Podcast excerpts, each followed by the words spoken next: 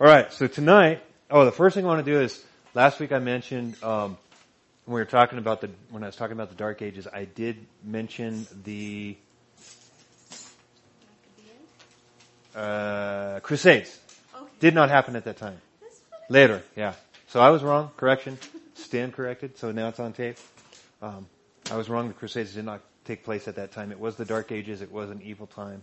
God was not speaking to men. And whenever God is not speaking to men, it's going to be a bad time. So, tonight, we're going to get into the second part of the Word of God, and this one is going to be the importance and the necessity of God's Word in the believer's life. So, um, last week we looked at the infallibility and inerrance of God's Word, and tonight, the importance and necessity of God's Word. And if you do want to catch any of those, Richard, they're all recorded back there. So they're all, and then I've also got the notes too if you want to take those, but otherwise you can just wait. Found them on the website. Oh, or you can look on the website. I think Keanu's been loading them. I heard so. Um, yeah, so I really got to watch what I say because I'm, now I'm on the internet too. Ooh, we can type in Kevin Kohler. Yeah, you can't get me on Facebook, but. All right, so let's pray. Father, we want to thank you for tonight and for the opportunity we have to study your word, and I pray that you would just help me to uh, make it clear and that it would definitely um, penetrate deep within my heart as well as everybody else's how important it is that we cleave to your word and look to it for our guidance. So bless tonight, and like Michael was praying, we, we pray for those we know who want to be here, Jaden, Jeremiah, Whitney, uh, Becca, um, and the others that would want to be here, but for whatever reason couldn't make it. Just bless them and their night and all that they're doing. And if they're sick, just touch and heal them. Um, Jesus' name we pray. Amen. Okay, so the importance and the necessity of God's word in the believer's lives. So, as Christians, we have to have some kind of a standard which we build our Christian walk on. And we can't just use common sense, passed down tradition, and definitely not the wisdom of men. Um, common sense, I think one of the best sayings that's out there is common sense is not very common. And if you've ever done any work in the world, you find that to be so true. Something that you think is just so obvious and people just don't do it. And you're just like, wait, what were you thinking? I mean, that's common sense and it's just not that common. Um, but we need to have something beyond that because what we're trying to walk is a spiritual walk. So we can't use something that's within us of ourselves. Um, obviously, it will be something within us, as we looked at when we were going through the triune God, the Holy Spirit, the Father, the Son, and the Spirit, all living within us. That we can rely on, but not that which is within ourselves apart from the Godhead.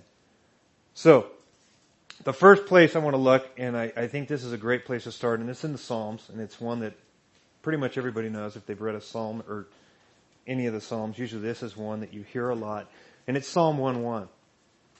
And uh, we're going to go ahead and read down to uh, 3, but it says, Blessed is the man who walks not in the counsel of the ungodly, nor stands in the path of sinners, nor sits in the seats of the scornful. But his delight is in the law of the Lord, and in his law he meditates day and night. He shall be like a tree planted by the rivers of water that brings forth its fruit in its season, whose leaf also shall not wither, and whatever he does shall prosper. So the psalmist ex- exhorts us not to walk in the counsel of the ungodly, or stand in the path of sinners, or sit in the seat of the scornful. And basically what he's trying to tell us here is that we don't want to listen to the things that unbelievers, that un- non-Christians would want to say. So we know that we don't want to base our Christian walk or our Christian beliefs on the things that the world says.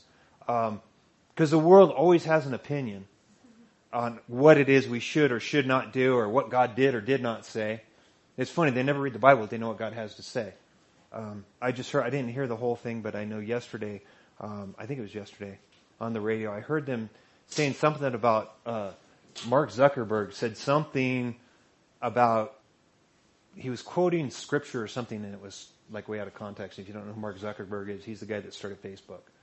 And he placed some Facebook thing and was telling people what Christians should be believing or saying or doing or, and so when you hear these people, um, talk like that, you, you know, if you know God's word, you know that, well, first of all, the guy isn't a Christian, so he has, he has no authority to say anything about what the Bible has to say. And typically they're going to quote it out of context.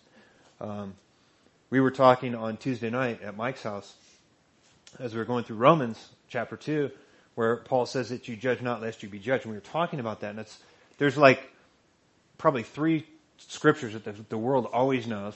One is judge not lest you be judged. They all know that one. Um, they know that Jesus made wine. And I don't know, what they probably have another one. They all know Psalm 23 probably because they go to funerals. But, um, they know those, those scriptures and they, you know, the judge not lest you be judged. They throw that out. But the context and knowing, and that's what, you know, we got into a discussion as Mike was teaching on Tuesday night to clarify what Paul was getting at as he's going through in Romans chapter 2, uh, what Paul was saying when he's talking about judging. And uh, we're not going to get into that tonight. Um, we can talk with Paul or, you know, we can do it at another time. Maybe when we get into one of the other studies, we can get into that. Because our focus is going to be the Word of God. But, but we need to know God's Word. And the way to know God's Word is to get to know Him. And that's why he says that the blessed man is the one in verse 2 that delights in the law of the Lord. Because in his law he meditates day and night. And to meditate is to, I mean, the, the word has a few different meanings, but basically it's just, it's just dwelling, uh, musing, um, focusing your mind on God's word. Uh, a good way to say it that I always heard it, and I think it's a great analogy, is like a cow chewing the cud. That's meditation. You read God's word and you think about it. You're, you're like the cow chewing on it. You just think about it, think about it, think about it. And then you maybe read it again and then you think about it, think about it, think about it, think about it. And that's, that's what we're to do with God's Word. This is saying the law. This is Old Testament. We know that law was God's Word. We, as we went through last week, we know that all of this book that we have in our hands is God's Word. It's written by men physically under the inspiration of the Holy Spirit. So this is God's Word. So what we read here is God's Word, and this is what we're to meditate on. And it's important that we know it. Because if we don't, the next uh, scripture we have in Jeremiah chapter 8, verses 8 through 12, Jeremiah speaking says, How can you say, we are wise, and the law of the Lord is with us? Look, the false pen of the scribes certainly works falsehood. The wise men are ashamed. They are dismayed and taken. Behold, they have rejected the word of the Lord. So what wisdom do they have? Therefore, I will give their wives to others and their fields to those who will inherit them, because from the least even to the greatest, everyone is given to covetousness. From the prophet even to the priest, everyone deals falsely. For they have healed the hurt of the daughter of my people slightly, saying peace, peace, when there is no peace. Were they ashamed when they had committed abomination? No. They were not at all ashamed, nor did they know how to blush. Therefore, they shall fall among those who fall in the time of their punishment. They shall be cast down, says the Lord. So here's Jeremiah, and he's prophesying about the coming captivity of the children of Israel in Babylon. And as he's prophesying that they're going to go into captivity, there's these false prophets and false scribes who have, according to Jeremiah, false pens, and they're telling the people what Jeremiah is saying is wrong. Remember, at the same time, Isaiah is also prophesying. And they're saying these guys are wrong. You're not going into captivity. You're God's children. You're blessed. He's going to take care of you. You're never going to have to leave land, whatever they were saying. All this stuff. You can read it through Isaiah, Jeremiah, uh, Micah, Nahum. I mean, all these guys were, a lot of them were contemporaries um, as, they were, as they were getting ready to go into captivity. Some were actually during the captivity. That's where Daniel comes in. Ezekiel comes in there. But he said, the false pen of the scribe certainly works falsehood. So we know that there are going to be false people out there. He says they have rejected the word of the Lord. So what wisdom do they have? They don't believe what God's saying, and they're saying what they want to say. And this is much, uh, so much like the church today, in general. Uh, not this church, praise God. We have a, a people here who love God's word and they teach it as it is. And um, it's the thing that drew me to this church was was the fact that that's what these people they have a heart for God's word and none of us are going to get it right. I guarantee you, you can find fault with me. In fact, I had to start the study by correcting something I said last week. So none of us are perfect, but when I make a mistake, you tell me I made my mistake and I'll correct it and then we'll move on. But these people, they rejected God's word. And if you reject God's word, according to Jeremiah, it says, what wisdom do you have? It's like uh, that 77 song that I've quoted before. It says, you can go to your college and you can go to your school, but if you ain't got Jesus, you're just an educated fool. God's wisdom is so much more than what you can learn in school. So much more than they're going to teach you. Um, because they're looking at everything with a different perspective, through a different, um, a different lens. Uh, it's, uh, I think it was, it's back the, back to Genesis. No, um, what's Ken Ham's organization? Answers in Genesis. I believe it's Answers in Genesis. He, he always talks about you're looking at things through a certain lens. It's either the glasses you put on are either worldly glasses, earthly glasses. So, because we all look at the same information and the same um, Evidence? evidence. That's the word. Same evidence, but it's the perspective we come at that evidence. We all look at the fossils, but we we as Christians look at the fossils and go, "Wow, this is crazy how God did this." They look at the fossils and go, "Wow, that's crazy. Billions of years, and look what we came up with." It's it's the lens that we look through. We want to use God's lens anytime we're going through God's word, because these men that Jeremiah is talking about, they're speaking or pretending to or saying that they're speaking for the Lord, but they're not speaking for God. They're using false speaking. Like I said, the majority of the church today, that's what's going on. It's called the emergent church movement, and those of you guys have been coming to Thursday nights, you know we've been talking about that a lot. Um, the emergent church movement, and it's we're, we're now adapting God's word to our society. And that's not the way it's supposed to be. As Christians, we adapt our society to God's word. We're supposed to adapt our lives to God's word. I always say, and i am not original with this thought, but they, you know, men don't reject the Bible because it contradicts itself. Men reject the Bible because it contradicts them. That's the main purpose for rejecting is I don't want to change my life. And if I say that what this says is true, I'm accountable for what it says and I have to adapt my life to what it says or be judged by it. And that's not what the world wants to do because they want to eat, drink, and be merry. It's easier. It's a lot more fun, they think. Um, as one who was there for 20 years, it's not very fun. I mean, you think it is until you get so wrapped into it and you hate your life and, um, you know, many people, they, they end up killing themselves because they can't deal with it.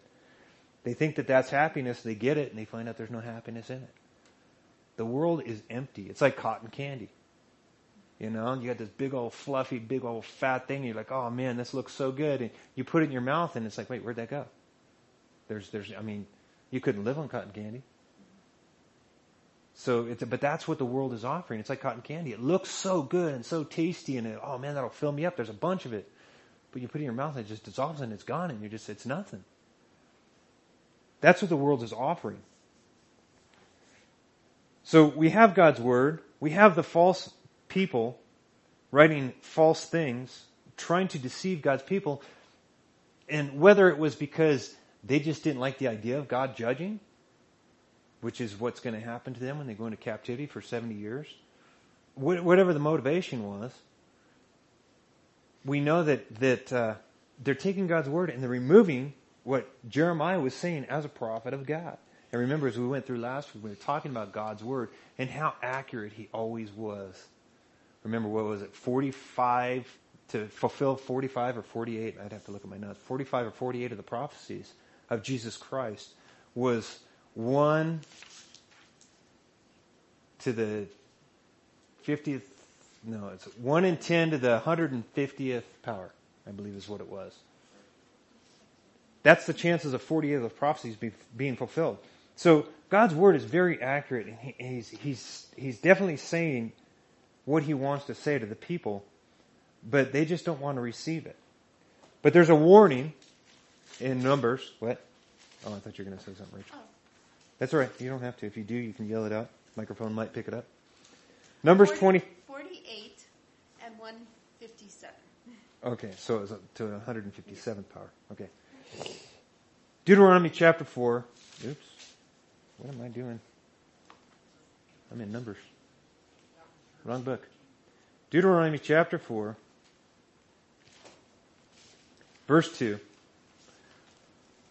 Moses warning, command, warning and uh, commanding obedience to the people of God. And God to Moses, um, we'll start with verse 1. It says, Now, O Israel, listen to the statutes and the judgments which I teach you to observe, that you may live and go in and possess the land which the Lord your God of your fathers is giving you. You shall not add to the word which I command you, nor take from it, that you may keep the commandments of the Lord your God, which I command you. So Moses warns the children of Israel that they are not to add or take away from God's word that Moses is giving them. Revelations 22:19 also says, "And if anyone takes away from the words of the book of this prophecy, and this is specifically speaking of Revelation, but because what we have in Numbers going along with this saying the same thing, we know that it is specific and speaking of all of God's word that we should not add nor take away from the words of the book. Right here it says, if anyone adds or takes away from the words of the prophecy of this book, God shall take away his part from the book of life, from the holy city, and from the things which are written in this book.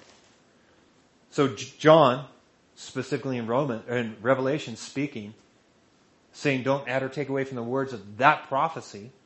So when people try to tell you that the judgment of Revelation, which is funny because that's what Jeremiah was dealing with, the exact same thing.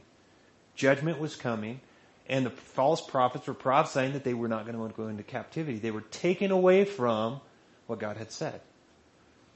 Moses warns, John warns, Isaiah talks about it, Jeremiah talks about it. You can see it throughout the scriptures that God speaks, and what he speaks is what he wants said.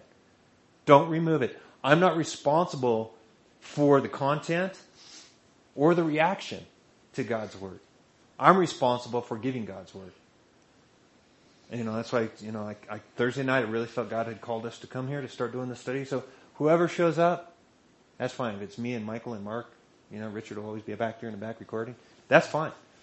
Because God is responsible for whoever listens to this. And first of all, I have a blast just studying this stuff because I learn so much just as I'm studying. And I've been doing this for 33 years now. And it's still awesome. I love going through and, and studying.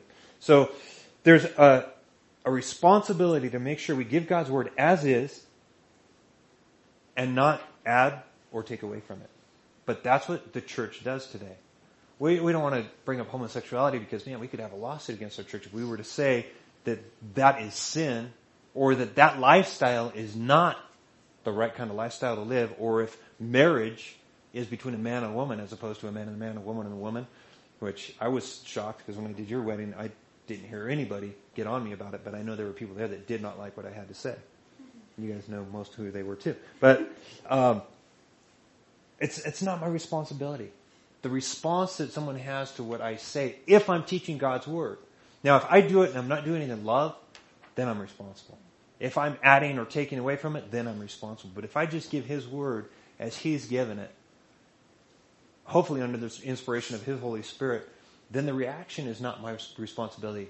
I am called to teach and to give it out. And that's all I do, hopefully. Every now and then I throw in my own opinions, but I try not to. I try to let God's Word speak. So we know that we're not supposed to add nor take away from His Word. In Numbers 23:19, and like I said, we go through a lot of these things. So 2319, every time I say that, I think of, you guys ever see Monsters Inc? Yeah. Monsters? I always think of that. What's it called? Mon- Monsters yeah. Inc., right? Yeah. 2319, 2319. You have to watch the movie to know what I'm talking about. Guy gets a sock on him from the human world. Anyways. 2319 says, God is not a man that he should lie, nor a son of man that he should repent. Has he said, and will he not do? Or has he spoken, and will he not make good? So you can depend on whatever it is that God has said in his word. You can depend on it. I've always said I am not smart enough to sit down and decipher through, oh, well, maybe God said this and maybe he didn't say that like the emergent church is trying to do today. Well, that's the God of the Old Testament and we're, we're under the New Testament covenant and so therefore that doesn't count. And it, it's, it's the whole of God's Word. Genesis to Revelation. It's all relevant. The New Testament is just commentary on the Old. The Old Testament is doing the same thing, except it looks forward to the cross. As we read the New Testament, we look back on the cross. But it's all going to the cross. That's what it's all about. So God says, He's not a man that He would lie, or the Son of Man that He should repent or turn about. And He, he said, has He not said, and will He not do? So God is going to do what He wants to do. And one of the main reasons I have in the next scripture we have here is in Psalm 138 verse 2.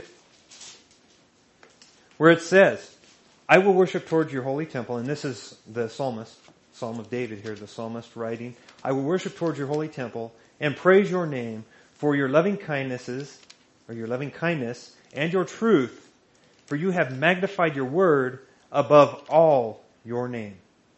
So according to the psalmist here, God holds his word above his name. And that is crazy when you think about that because this concept of God's name, like Tanner's been talking about as he's going through, God's name is his character. The I am.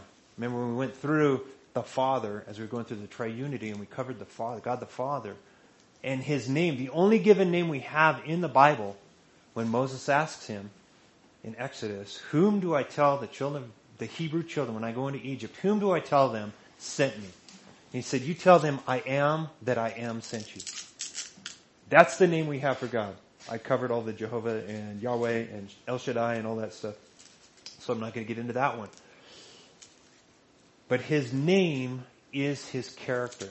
His name is his attributes. I am. Whatever it is you need, that's what I am.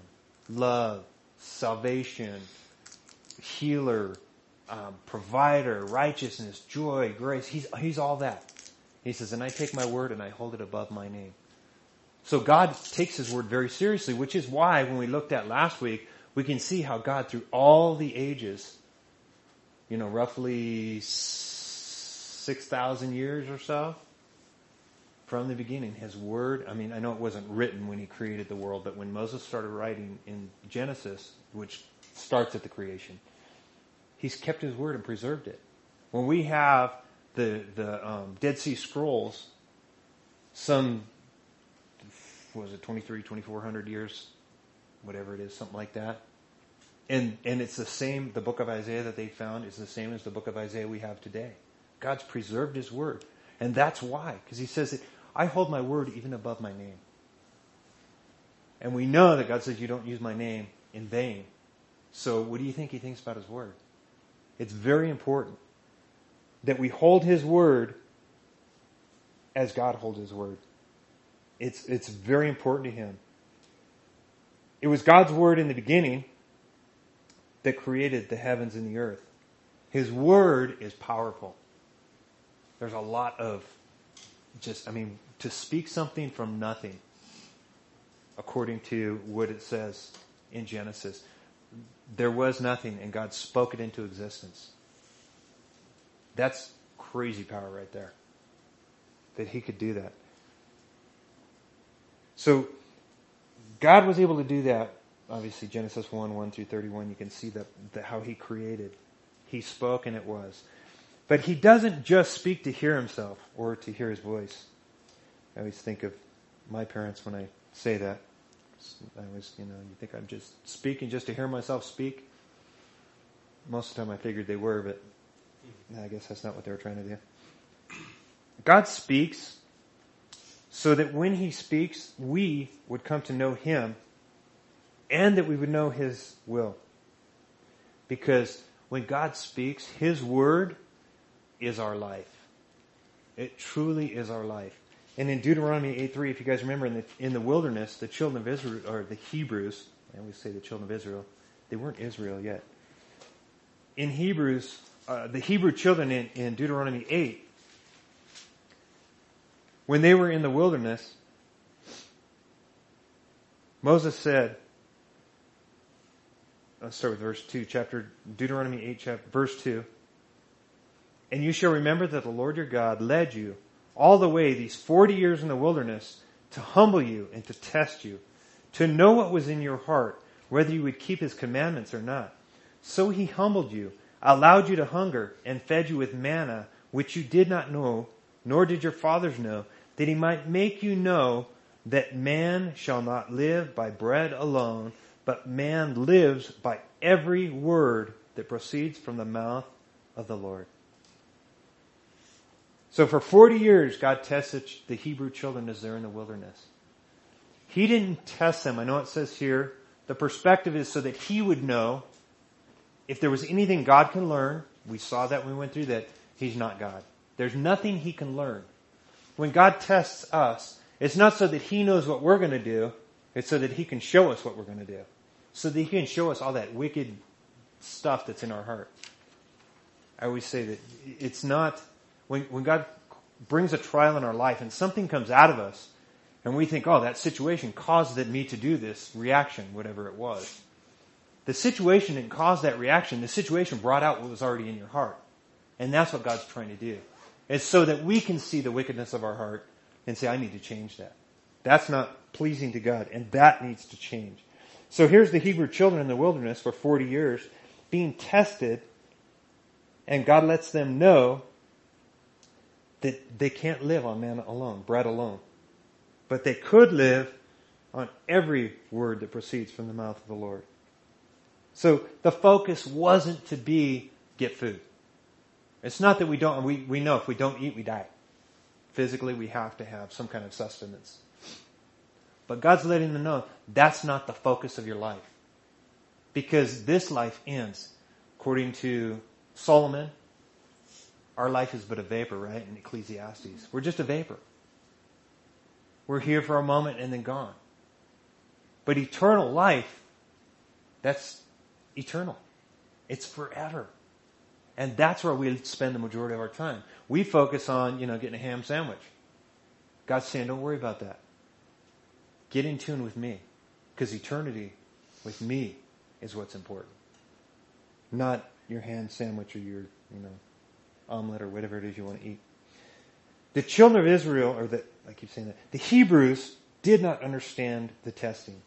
That's why Moses had to explain to them, this is why you went through this stuff. It was a test. How are you going to do in it? But this is actually the exact same scripture that Jesus uses when we see him in Matthew chapter 4 after his baptism. It says in verse 4, verse 1, then chapter 4, verse 1 of Matthew, then Jesus was led up by the Spirit into the wilderness to be tempted by the devil. And when he had fasted 40 days and 40 nights, interesting, huh? 40, it was 40 years for them, 40 days, 40 nights for Jesus, 40. Some might be something to that number, I'm not sure. I want to look into that. Afterwards, he was hungry.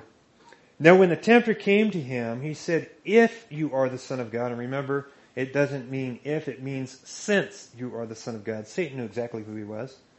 Since you are the Son of God, command that these stones become bread. But he answered and said, It is written, Man shall not live by bread alone, but by every word that proceeds from the mouth of God. So here's Jesus in the New Testament quoting Deuteronomy chapter 8 verse 3 to Satan himself. See, Jesus went through his trial, but Jesus understood what was going on. The, the Hebrews didn't understand, so they complained and whined and Jesus understood. And so when he's tempted, he takes God's word and says, man shall not live by bread alone, but by every word that proceeds from the mouth of God. And he takes God's word and he's able to use it to defend himself against the enemy. Remember Ephesians chapter 6, verse 17, God's word is a sword. Jesus used that sword to defend against the enemy. Because he knew God's word. We know that there's three different things that, that uh, Jesus goes through here in his temptation, his trial. And Satan actually uses God's word. But he doesn't use all of it. Uses a portion of it to deceive. But Jesus, knowing God's word, was able to complete God's word. He says, oh yeah, God says that if you da- throw yourself off the temple, he will, his angels will bear you up lest you dash your foot against a stone. So Jesus says, oh, yeah, yeah, that's kind of what he says, but he also says, thou shalt not tempt the Lord thy God. So he takes God's word again. In the three temptations, he says, it is written, it is written, it is written. So when we're in trial, when we're going through some kind of a temptation, it's God's word that sustains us, which is what Moses said in Deuteronomy. You will live by every word that proceeds out of the mouth of God. We can use it as a defense. So when the enemy comes and he tries to destroy us, we can pull out God's word, that's our sword, and we can use it. That's what it's for, and we need to know it. So God's word is life. And we already studied, like I said, we studied the accuracy of the Bible. We know that we have God's word right here. So we need to know how do we use this in our life and what is the benefit of doing so? Alright? We know that we can use it to defend. We just saw that. But then there's other things that God's Word does, right? In Psalm 119, great Psalm. Take you forever to read it. But man, there's so much. Psalm 119 covers so much. I think, what is it, like only a few verses in there that don't even speak of God's Word. Whether it's under, it says law, covenant word, um, test, all, all the stuff that they use. They, um, so many different ways that God's Word is used here, but specifically in, one, in 119 verse 9, it says that how can a young man cleanse his way? So the psalmist again, how can a young man cleanse his way? He says, by taking heed according to your word.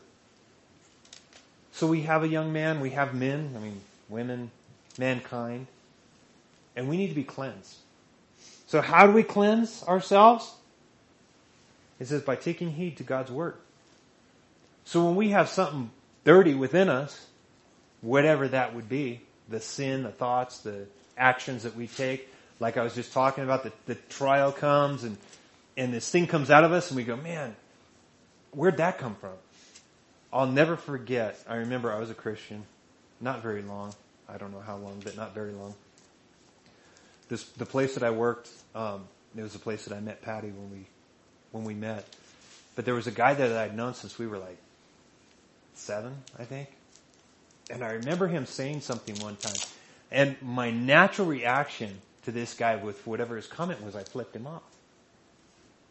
And I remember I, to this day, that feeling was, it was so bizarre to me that I would put my middle finger up to this guy.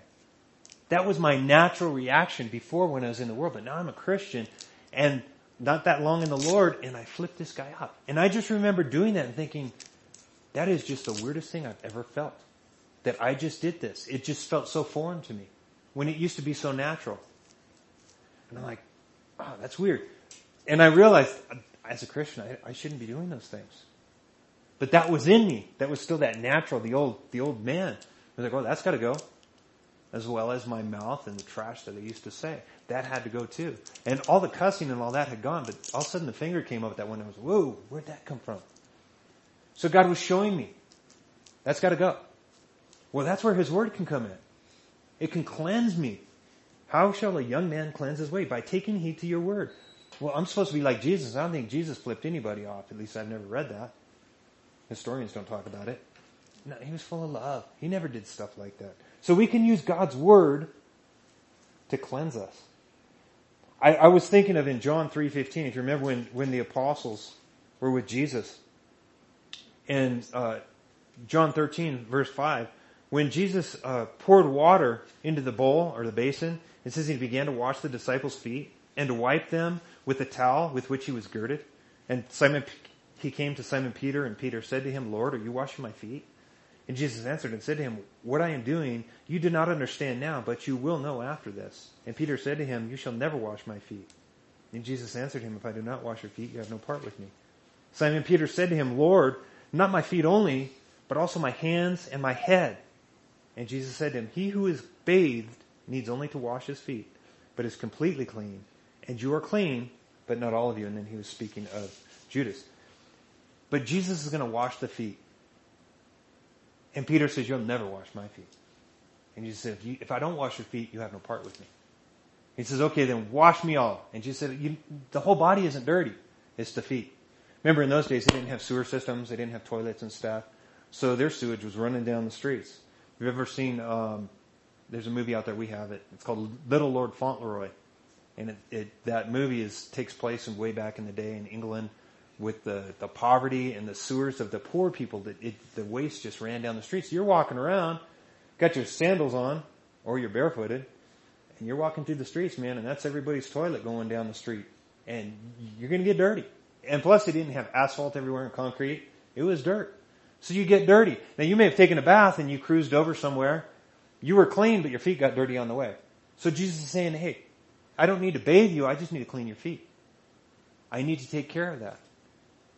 So when I think of this, how shall a young man cleanse his way? That, to me, that comes into mind. We've been saved. We've been cleaned up. But we get that filth of the world on us still. So we need to clean that stuff off. We need to let Jesus come in and clean our feet every now and then. How do we do that? Well, according to Psalm 119, by taking heed to God's word.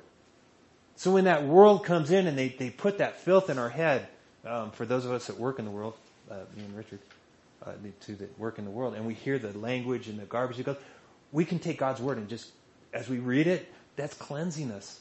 That keeps our focus to what God wants out of our lives and not what the world is throwing onto us. Because if we don't cleanse ourselves, that filth, it starts stinking and it starts stinking us. It makes us stink. And we don't want that. We want to be clean. So that's what he's doing here. And we know in Ephesians 5.26, we can see in there where the God's word actually cleanses. In Ephesians 5, verse 26, where it says, oh, let's start with 25. Uh, 5 to 25. Therefore, just as the church is subject to Christ, so let the wives be to their own husbands in everything. Husbands, love your wives, just as Christ also loved the church and gave himself for her, that he might sanctify and cleanse her with the washing of water by the word. So this is a command to the husbands to wash the wives by God's word. But he's speaking of Jesus and he says this is what Jesus does to the church. He cleanses the church with his word.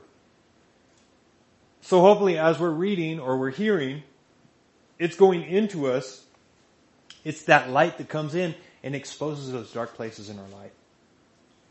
There's a little booklet that's out that's really cool. It's called My Heart, Christ's Home. It's just a tiny little, I don't know, 12 pages or something like that. I don't know. I used to have a bunch of them at home. But it just talks about how our hearts are like your house and how Jesus comes into your heart. And there's little rooms that he wants to go in and he wants to clean them up. And we got to let him into all the rooms.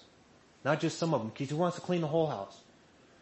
We don't, we're not supposed to have little closets that we lock Jesus out of. He's supposed to be able to come in the whole place and clean and wash all of it. That's what he does. Right? Husbands love your wives as Christ loved the church and gave himself for her. And he gave himself for her that he might sanctify and cleanse her with the washing of water by the word. That's his purpose. He wants to cleanse us. He wants to make us so that we can be like him, a clean bride, ready for that wedding day. That's what he wants. So we can have God's word cleansing us as we hear it. Again, back in Psalm 119, you probably want to keep your finger there because we're going to be there a few times. 119 verse 11. So we saw that we can take heed to God's word and that'll clean us. Verse 11 says, Your word have I hidden in my heart that I might not sin against you. So we can take God's word, we hide it in our hearts. That's where we were talking about earlier, the meditation of God's word in Psalm 1. It's hidden in our hearts. We chew on it. We're like always thinking about it. We're chewing the cud. That's the one thing when, when I put these studies together, I spend a week just meditating on what it is I'm going to be teaching the next week. So I'm like, okay, God, how do you want to do this? I know that this, I need the scriptures. I want to know how this thing's going to put the, and I have a bunch of scriptures on my computer. And I'm like, okay, what's the order, Lord? How do you want this to go? What do you want it to look like when I'm done? How does this thing come together so it's cohesive and then it, it makes sense? So that everything is easy to understand. So I've got His Word in my heart. And hopefully, it's keeping me from sin as well as you guys studying and it keeping you from sin. But that's what God's Word will do. It will, with it hidden in our hearts, keep us that we might not sin against God. That's His desire.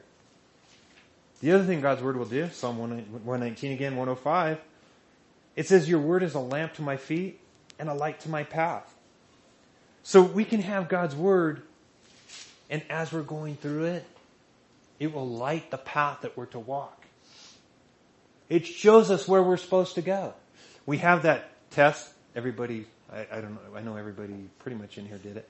That Holy Spirit, what's your gift test? I don't know, Jonathan, if you got one or not. We got them out there, but anyways. If you don't know your gift and you do this little test and it just kind of shows you a direction, hey, you're, you looks like you're kind of stronger in these areas. Maybe this is the direction you need to pursue. And Whitney kept bugging me to do the test. And I was shocked with the results. I got a 15, which is means all threes. I think there's five questions and threes. Is that what it is? Something like that? And I couldn't believe my, my gift was teaching. I was shocked. Um, Whitney goes, try it. You, you never know. It might be something else. I know what my gift is. I know what God's called me to do. And lo and behold, I came out and that was my gift. So it's, it was accurate for me. Um, some people ended up with martyrdom. Um, I think Mark had that. Yeah. Oh, Tim. Tim got that. Um, Steve Hagar said that was his too. Number one. I'm like, well, we're all kind of kind of be called to be martyrs, but um, it's just a guidance, just to show us. Uh, no, that's right. Yours was faith. So. We got stacking chairs. Yeah.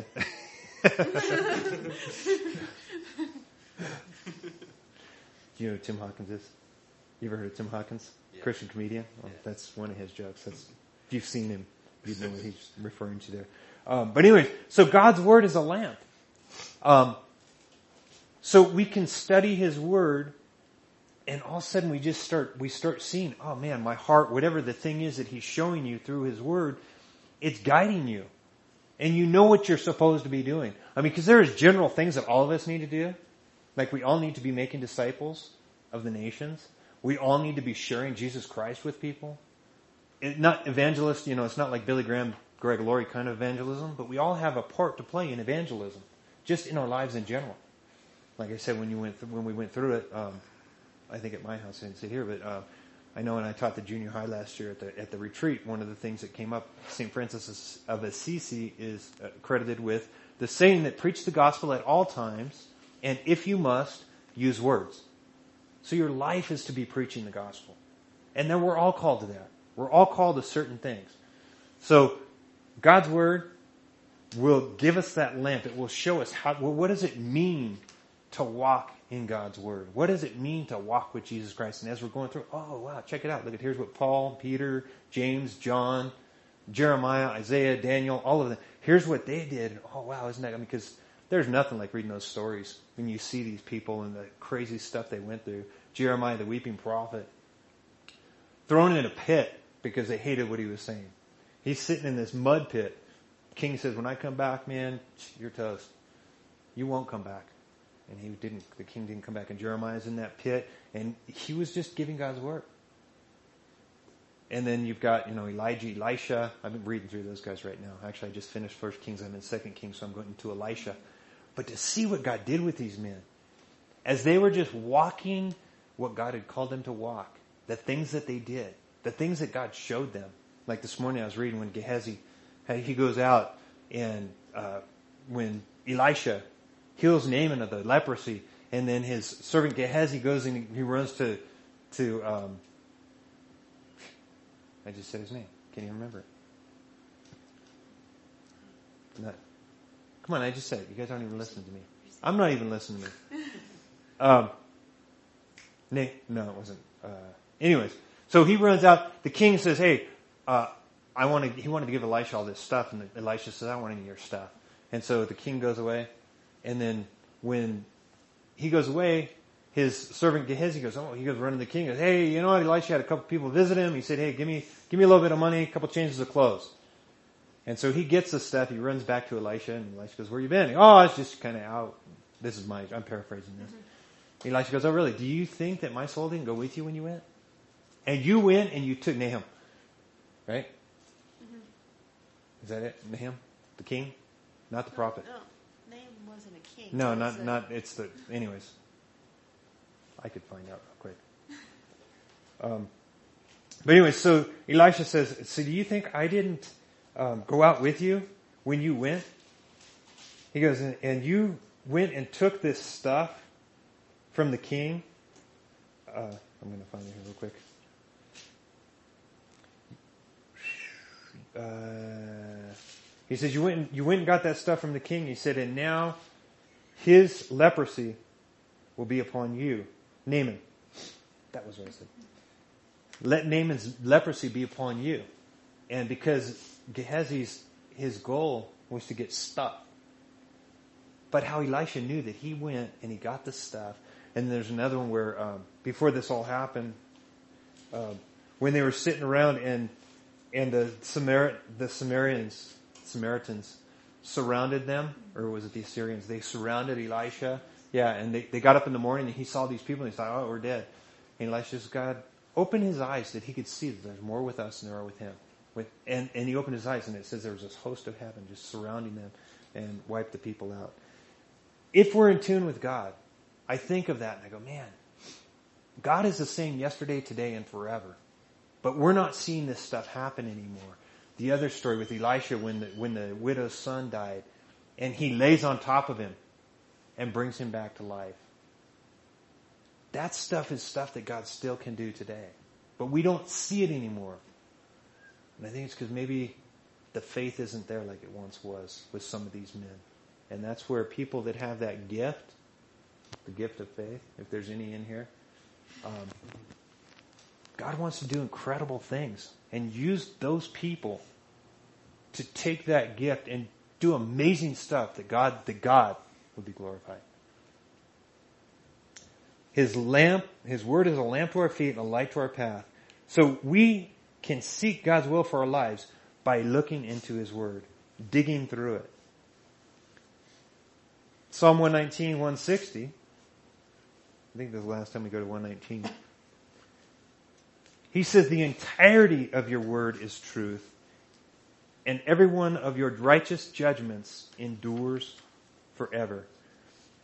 So we, if we choose to use God's word to help guide our lives, we want to make sure that we know God's word in its entirety, or have a good understanding of it, because we don't want to pick and through, choose through the scripture to find God's will, because um, they always, I remember they used to always talk about how you could, they, they used to do a thing in some churches where you close your Bible, you open it up, you close your eyes, you put your finger on the Bible, and you see what God has to say to you.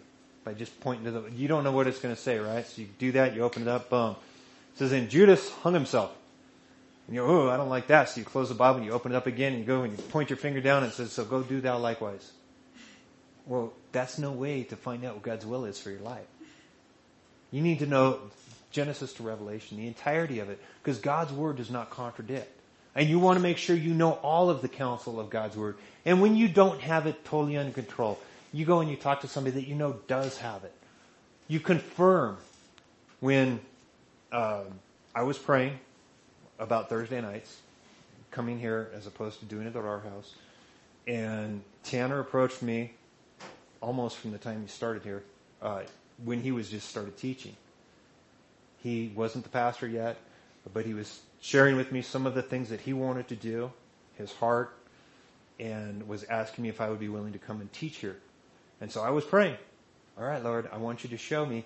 And I just kept praying, and I mentioned it, I think, to Michael um, before we, I even announced it. I think I told you first. I told him I was praying about it, and we were praying. And because I didn't want to just make the move, I wanted to make sure that it was okay with everybody. And then I checked with you guys. I checked with everybody. You guys okay with this? Because we're going to move from this small setting. We're going to go over there. And for some of us, we have to drive across the rim. But I was like, I feel like this is what God wants to do. And he kept confirming that. So I, I had God's word. I was seeking him through that. But I also sought through talking with Michael, talking with Tanner, talked with Adam to make sure that what I thought I was hearing was right. I wanted confirmation. I want to make sure. So that's what we want to do. We want to make sure that we have God's word in its entirety. And to what he's saying here, the entirety of your word is truth. Not only is each part true, But as a whole, it's true. Genesis to Revelation is truth. Matthew is truth. John, Isaiah, portions right here of the Psalms, it's all truth. And none of it contradicts. So that's truth. And it's important that we have that. John 17, 17, in the Lord's Prayer, not the model prayer, the Lord's Prayer. This is Jesus praying. This is truly the Lord's Prayer, not the other one that everybody calls the Lord's Prayer. He says, Jesus praying to the Father, says, sanctify them by your truth. Your word is truth. So the world wants to know what is truth. I mean, really, you know, isn't truth relevant? Or there is no absolute truth. Of course, like you, you always ask me, you're absolutely sure. Um, he says, sanctify them by your truth. Your word is truth. Again, the analogy of sanctification, it's a process of perfection. Sanctification, basically, it just means to be set apart. I'm going to say this because we're being recorded. That the analogy I like to use is the dog bowl. My dog has a bowl. We put his food in it. He eats his food out of it. If you came to my house, uh, tomorrow is Esther's birthday, and say we're going to have some ice cream, I don't hand you the dog's bowl for your ice cream. That's the dog's bowl. It's sanctified for the dog. It is set apart for the dog. And he's the only one that's going to eat out of that. I'm not going to give it to you. It's not for you. That's the idea. We're set apart for a specific purpose. We're for God's use. We're set apart for His use. He says, sanctify them by your truth. Your word is truth.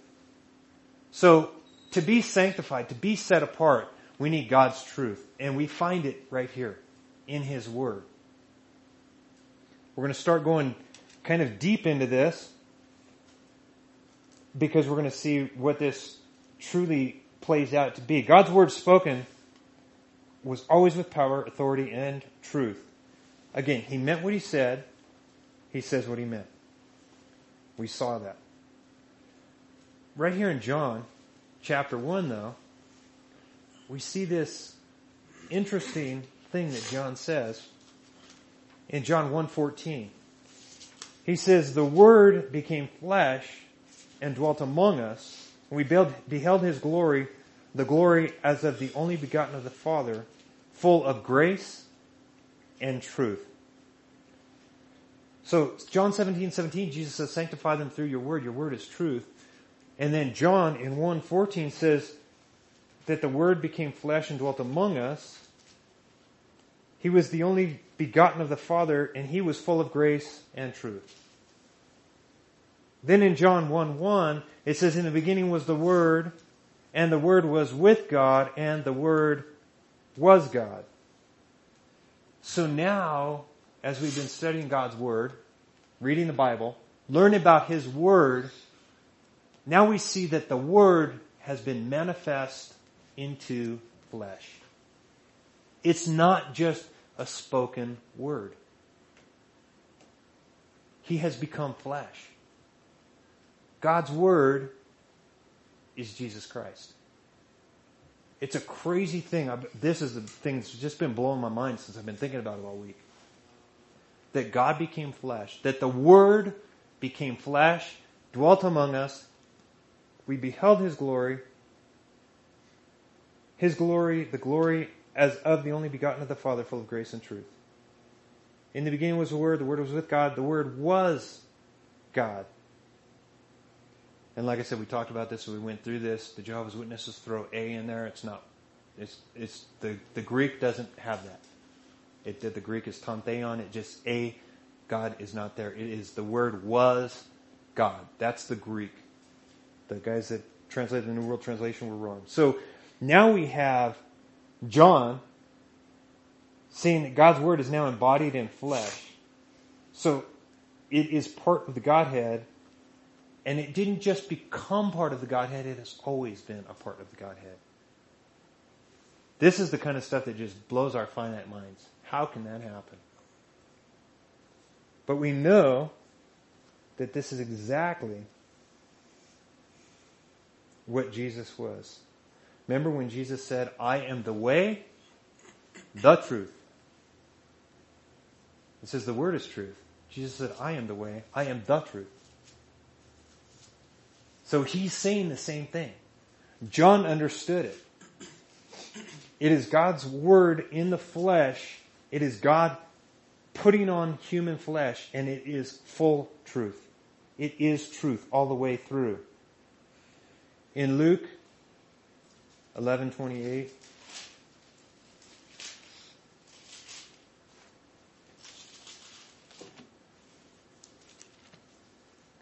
Luke says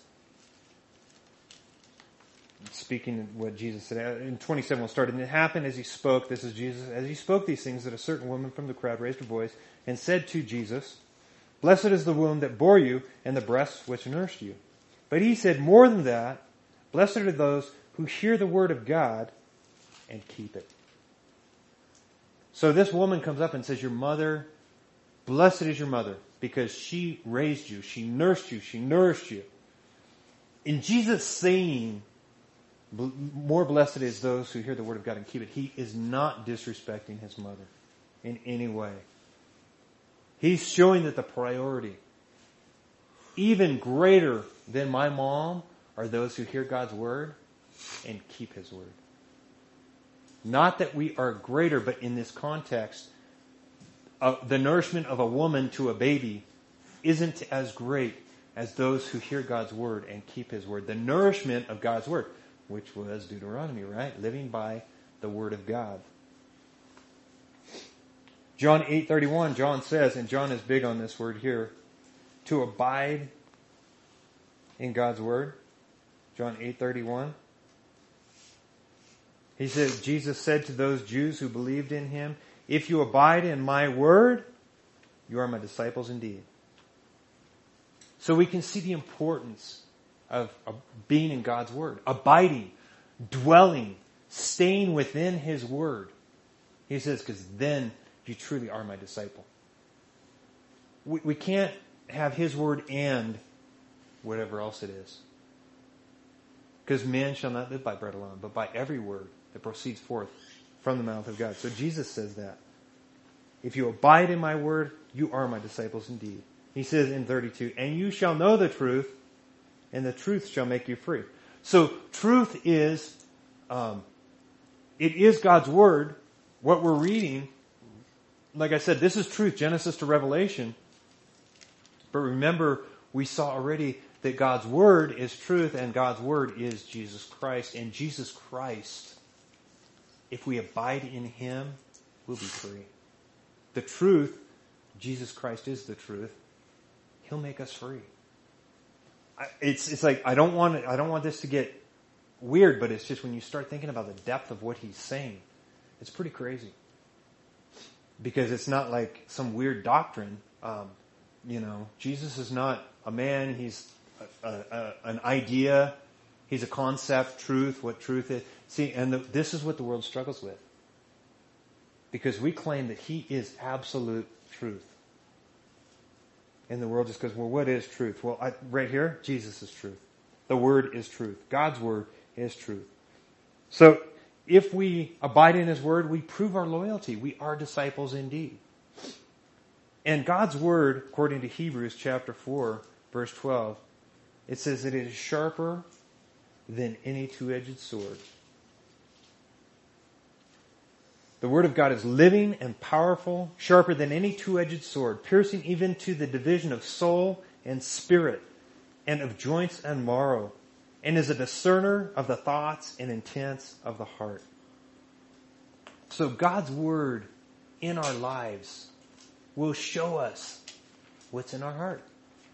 Remember I said when we go through the trial, the tempting, the temptations, whatever it is we're going through, something comes out of us and God's word can discern that thing. That's why it says in, in, when Jesus is talking in Matthew and he says, you're not to let your right hand know what your left hand is doing. That's many times used out of context. Basically, that's, that's for me. I shouldn't be thinking about, wow, if I, if I teach a Bible study at the church on Thursday nights, maybe Tanner will put me on and maybe I'll get some money or maybe I'll, I'll become famous or what. See, my goal is to do what God has called me to do. And that's teach His Word. And what He wants to do with this is fine. I don't know what He wants to do. If He wants three people in here or 300 people in here, that's His thing. My thing is just to teach. And I don't stop and think about what I'm doing and the benefits of what I'm doing and how I'm going to benefit from, benefit from those things. I do what God has called me to do naturally, and I don't think about it. That's the not let the right hand know what the left hand is, because the context of that is in giving. That's what the context when Jesus talks about that. Is that I just do things and I don't think about the consequences, uh, or I don't want to say consequences because that's usually in a, in a bad uh, setting. Uh, I don't think about the good that may come to me from what I'm doing. I'm not doing it so that people will praise me, so that people will say how good I am. That's my, not my goal. If it is, God's word is going to reveal that to me. Because His word is a discerner of the thoughts and intents of the heart. So I seek His word to know that. So if we truly want to walk and do the things that God wants us to do, that's what we want. We want to let His word discern our thoughts, our intents. We want it to go in. It's sharper than a two-edged sword. A two-edged sword, you can go through something, you can cut somebody in half, but it's real sloppy. Right? You go through, it, it takes bone, veins, flesh, organs, it takes everything. God's word, it goes in and it's, it's like a surgeon. It only takes what it wants. It can, it can discern your thoughts. God can take his word and can tell you what you're thinking. Remember I just talked about Elisha and Gehazi. He went and got some stuff from Naaman thinking he was going to get away with it. When he came back, Elijah said, didn't I go with you when you went? Basically, did you think you were getting away with something?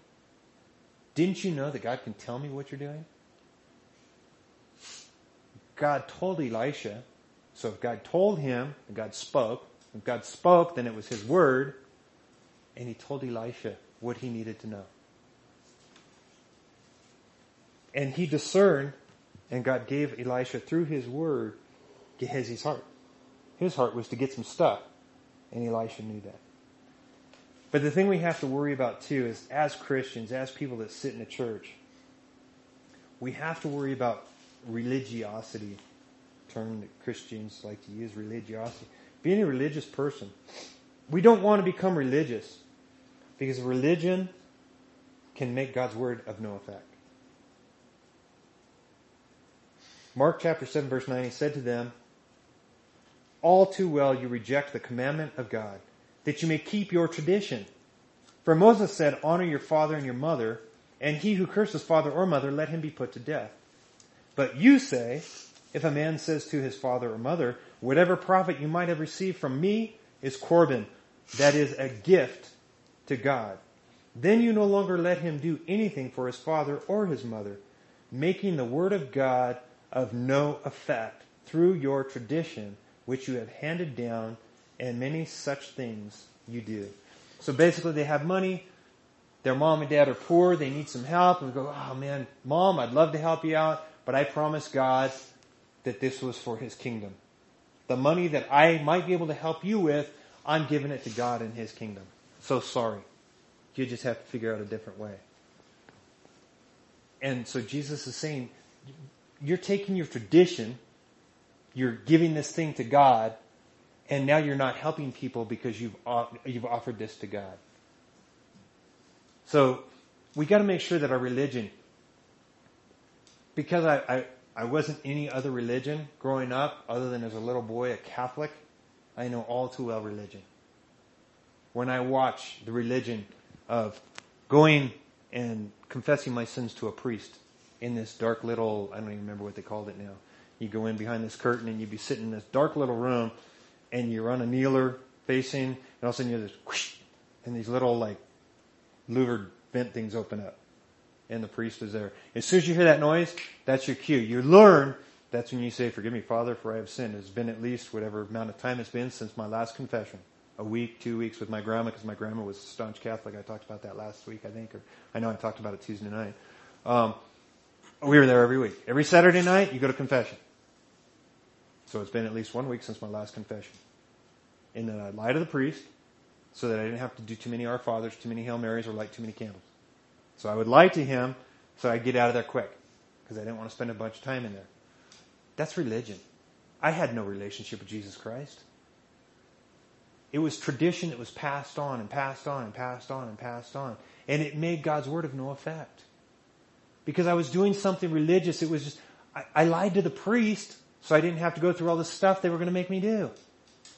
I was bad enough. I usually ended up with at least 20 Our Fathers and 30 Hail Marys or whatever it was, and I always had to light two or three candles. And that was after lying to him. If I would have told him all the bad stuff I really did, I would have been there all night. I would have just been there for Latin Mass the next Sunday morning. It's crazy, but tradition gets in the way. But it's not just the Catholic Church. It happens in our church. It happens in every Christian church. We come in, we sit in a pew, we warm it, and we go out and we do our thing. I did my Sunday morning thing, or my Wednesday night thing, or my Thursday night thing. And God, I had to put up with Kevin, so I know I'm good for at least a couple weeks. Um, whatever it is, it's about relationship. That's what it's about. And we, we should fall deeper and deeper in love with Jesus Christ every day. And in that love, it should cause us to want to go out and share that love and Jesus Christ with others. That's what it's about. That's what making disciples is about. That's why I do this. I, w- I pray, and I know God's going to bring the people He wants. My heart to have a lot of people in here is so a lot of people can hear God's word and how much He loves them and how much they can learn from Him so that we can go out and we can affect the whole world for Jesus Christ. That's my heart. That's Tanner's heart. I know that's Mike's heart. Know it's Michael's heart. And it's Richard's heart. I, hopefully it's everybody else's heart. But those of us that already teach, I know that's the heart. We want to make disciples of Jesus Christ so that they can go make disciples of Jesus Christ, so they can make disciples and so that we can change this world. So many people going to hell that don't need to go. I was fortunate enough at age of 20 to get saved and turn from that path that I was on. Some of you, I know my boys, and I know Michael grew up in the church. Um, now I've got three grandkids that are going to grow up in the church. And hopefully they continue to walk. That's my goal. My heart is that that would happen. So God doesn't want the religion of men. God looks for a relationship. But to have that relationship, it's on His terms. It's not on our terms. We don't get to choose how we do this. He showed us through His Word the terms. You don't have to be a Bible scholar to understand them because I am not a Bible scholar. I never went to seminary. Uh, I barely got through high school and I can read. That's my grandma did give me that. The ability to read and do my multiplication tables. I learned those too when I was young. So we don't have to be a scholar because God's Holy Spirit illuminates God's Word and makes it alive.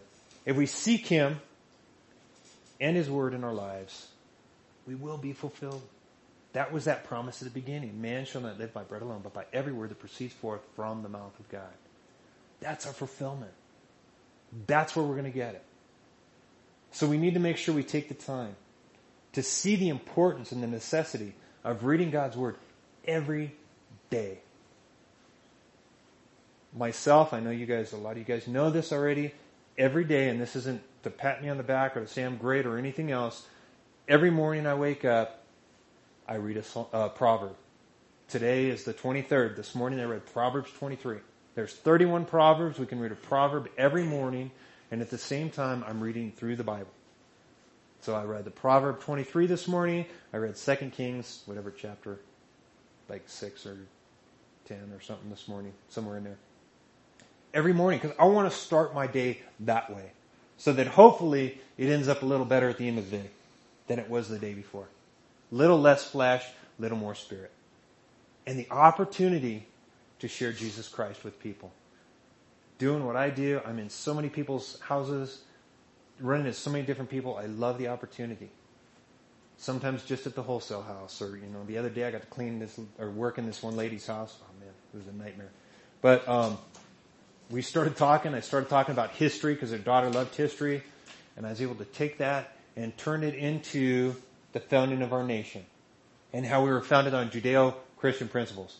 Okay, I'm almost done. I'll be done in a second. I just got to got to cut it pretty quick. But I was able to turn that a history thing that is her daughter loved and share Jesus Christ through it. So I, I want to do that because there's a possibility of a couple disciples. Maybe they'll wonder, what is this guy talking about? And they'll go search it out, whether it's here or somewhere else.